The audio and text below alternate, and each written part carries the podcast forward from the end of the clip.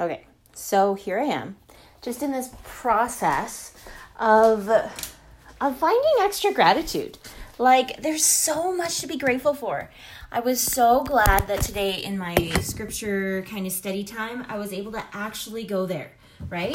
Sometimes I get a fluttered kind of brain and I'm not really able to focus as well. But today was one of those days that was like, nope, I totally got this, right? We can focus on the gratitudes.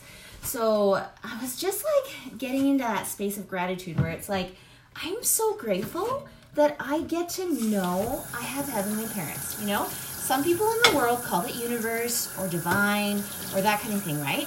But it really resonates with me to call them my heavenly parents because it's so relatable to me. It just, it just helps me to feel like I have a mommy and a daddy that's just holding me at any given moment, or there to hold my hand, or give me a wee, or, you know, that kind of thing. And I love it. I love the connection feeling of knowing that I have heavenly parents. Like, it's one of the best feelings that I could ever feel in this life, and I know beyond too, right? It's just that deep, deep loving, like feeling like you're in their fur coat, just like nuzzled in, and you're so safe, kind of like babies are when they're in a carrier, right?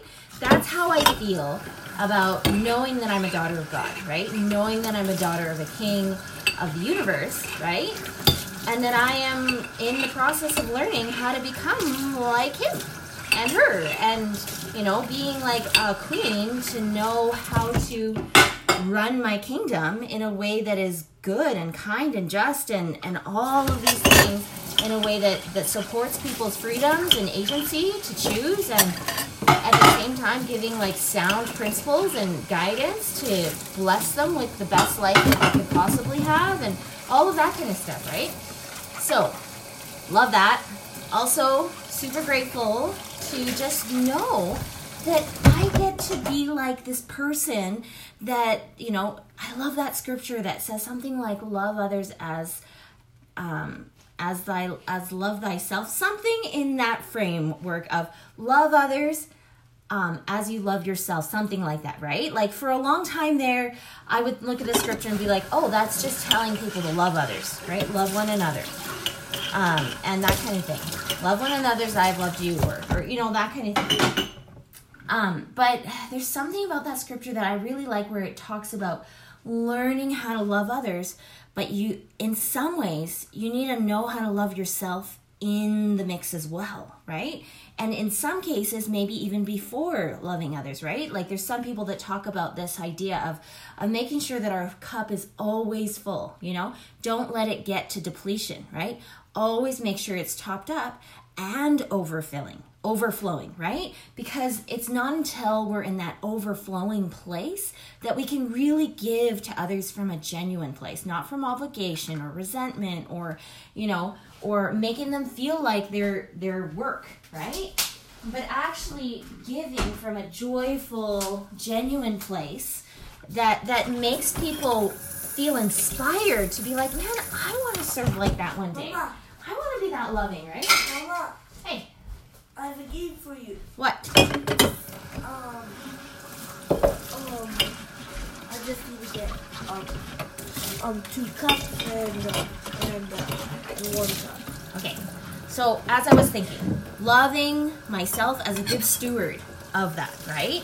Like it's on me and it's my responsibility in the same way people talk about like loving the earth and recycling, reusing, and loving like whatever it is, like giving that level of attentiveness and kindness and like, respect to myself, like not in a self-righteous, like, you know, self-entitled kind of way, but in an actual like, like obviously confident, grateful, like I get to take care of myself because if I don't, my kingdom will fail, right? Um, and if I don't, then I'm going to break my connection with my heavenly parents, right? Like if I don't take the time to really soak in, in that, in the kindness towards self, the compassion towards self, then, then in some ways everything else does fall apart, right?